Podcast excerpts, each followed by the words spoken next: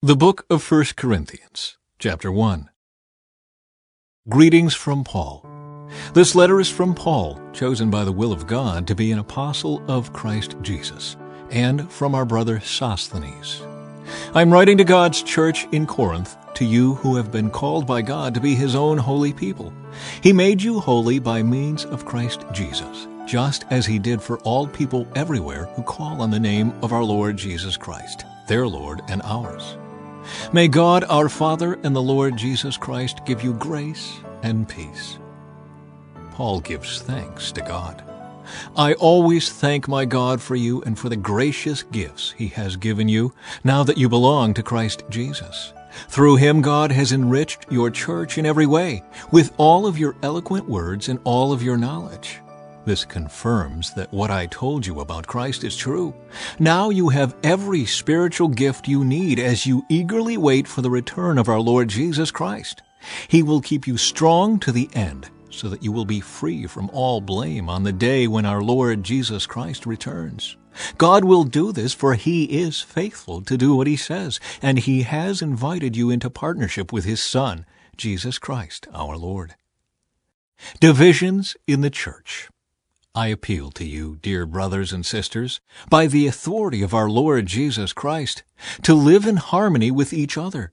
Let there be no divisions in the church. Rather be of one mind, united in thought and purpose. For some members of Chloe's household have told me about your quarrels, my dear brothers and sisters. Some of you are saying, I am a follower of Paul. Others are saying, I follow Apollos, or I follow Peter, or I follow only Christ. Has Christ been divided into factions? Was I, Paul, crucified for you? Were any of you baptized in the name of Paul? Of course not. I thank God that I did not baptize any of you except Crispus and Gaius, for now no one can say they were baptized in my name. Oh, yes, I also baptized the household of Stephanas, but I don't remember baptizing anyone else. For Christ didn't send me to baptize, but to preach the good news, and not with clever speech, for fear that the cross of Christ would lose its power. The wisdom of God. The message of the cross is foolish to those who are headed for destruction, but we who are being saved know it is the very power of God. As the Scriptures say, I will destroy the wisdom of the wise and discard the intelligence of the intelligent. So where does this leave the philosophers, the scholars, and the world's brilliant debaters? God has made the wisdom of this world look foolish. Since God, in His wisdom, saw to it that the world would never know Him through human wisdom, He has used our foolish preaching to save those who believe. It is foolish to the Jews who ask for signs from heaven, and it is foolish to the Greeks who seek human wisdom. So when we preach that Christ was crucified, the Jews are offended and the Gentiles say it's all nonsense. But to those called by God to salvation, both Jews and Gentiles, Christ is the power of God and the wisdom of God. This foolish plan of God is wiser than the wisest of human plans, and God's weakness is stronger than the greatest of human strength. Remember, dear brothers and sisters, that few of you were wise in the world's eyes, or powerful, or wealthy when God called you.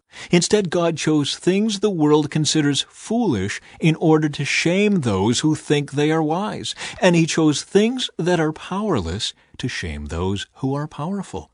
God chose things despised by the world, things counted as nothing at all, and used them to bring to nothing what the world considers important. As a result, no one can ever boast in the presence of God. God has united you with Christ Jesus. For our benefit, God made him to be wisdom itself. Christ made us right with God. He made us pure and holy, and he freed us from sin. Therefore, as the scriptures say, if you want to boast, boast only about the Lord. Chapter 2 Paul's message of wisdom. When I first came to you, dear brothers and sisters, I didn't use lofty words and impressive wisdom to tell you God's secret plan. For I decided that while I was with you, I would forget everything except Jesus Christ, the one who was crucified. I came to you in weakness, timid and trembling, and my message and my preaching were very plain. Rather than using clever and persuasive speeches, I relied only on the power of the Holy Spirit. I did this so you would trust not in human wisdom, but in the power of God. Yet when I am among mature believers, I do speak with words of wisdom, but not the kind of wisdom that belongs to this world or to the rulers of this world, who are soon forgotten.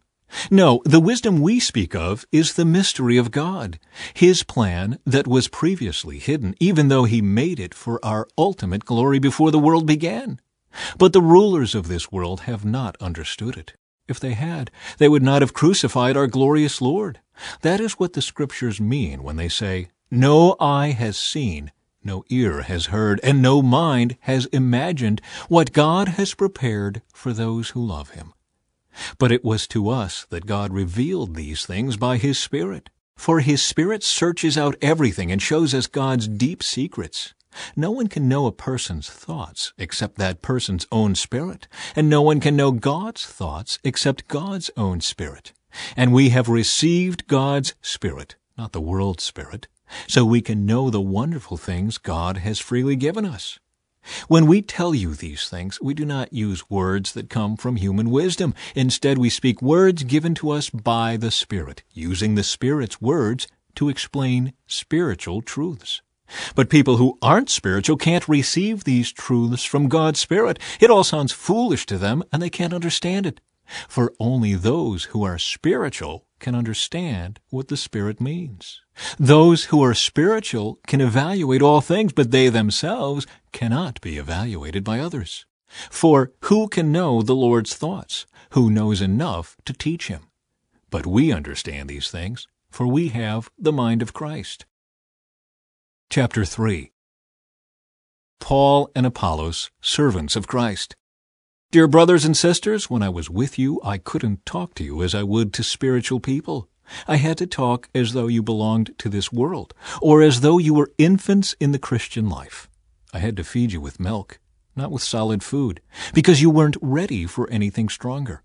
And you still aren't ready, for you are still controlled by your sinful nature. You are jealous of one another and quarrel with each other. Doesn't that prove you are controlled by your sinful nature? Aren't you living like people of the world? When one of you says, I am a follower of Paul, and another says, I follow Apollos, aren't you acting just like people of the world? After all, who is Apollos? Who is Paul? We are only God's servants through whom you believed the good news. Each of us did the work the Lord gave us. I planted the seed in your hearts, and Apollos watered it. But it was God who made it grow. It's not important who does the planting or who does the watering. What's important is that God makes the seed grow. The one who plants and the one who waters work together with the same purpose, and both will be rewarded for their own hard work. For we are both God's workers, and you are God's field. You are God's building. Because of God's grace to me, I have laid the foundation like an expert builder. Now others are building on it. But whoever is building on this foundation must be very careful, for no one can lay any foundation other than the one we already have, Jesus Christ. Anyone who builds on that foundation may use a variety of materials gold, silver, jewels, wood, hay, or straw. But on the judgment day, fire will reveal what kind of work each builder has done. The fire will show if a person's work has any value. If the work survives, that builder will receive a reward. But if the work is burned up, the builder will suffer great loss. The builder will be saved, but like someone barely escaping through a wall of flames. Don't you realize that all of you together are the temple of God, and that the Spirit of God lives in you?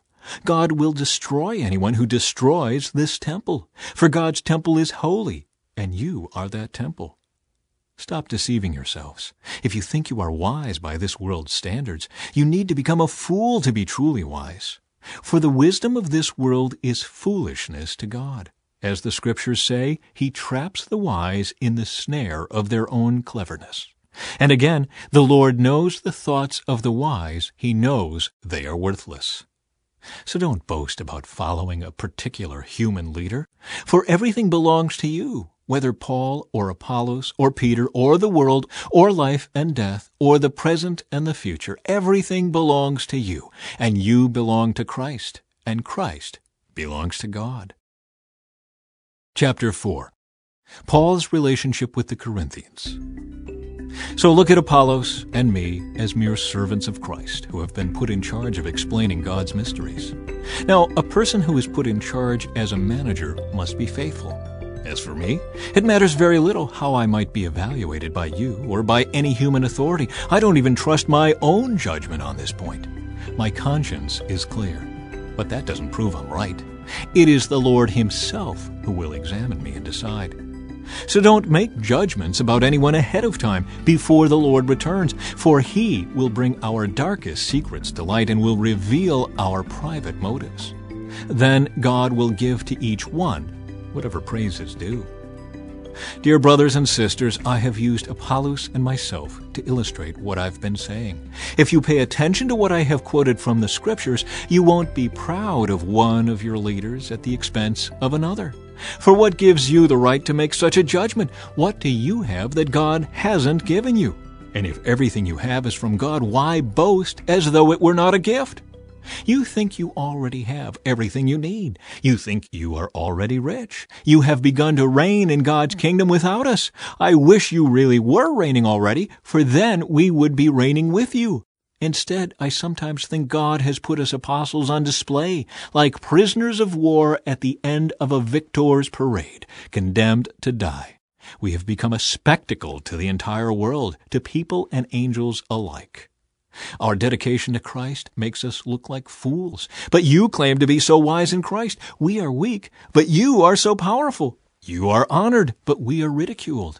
Even now we go hungry and thirsty, and we don't have enough clothes to keep warm. We are often beaten and have no home. We work wearily with our own hands to earn our living. We bless those who curse us. We are patient with those who abuse us. We appeal gently when evil things are said about us. Yet we are treated like the world's garbage, like everybody's trash, right up to the present moment. I am not writing these things to shame you, but to warn you as my beloved children. For even if you had ten thousand others to teach you about Christ, you have only one spiritual father. For I became your father in Christ Jesus when I preached the good news to you. So I urge you to imitate me.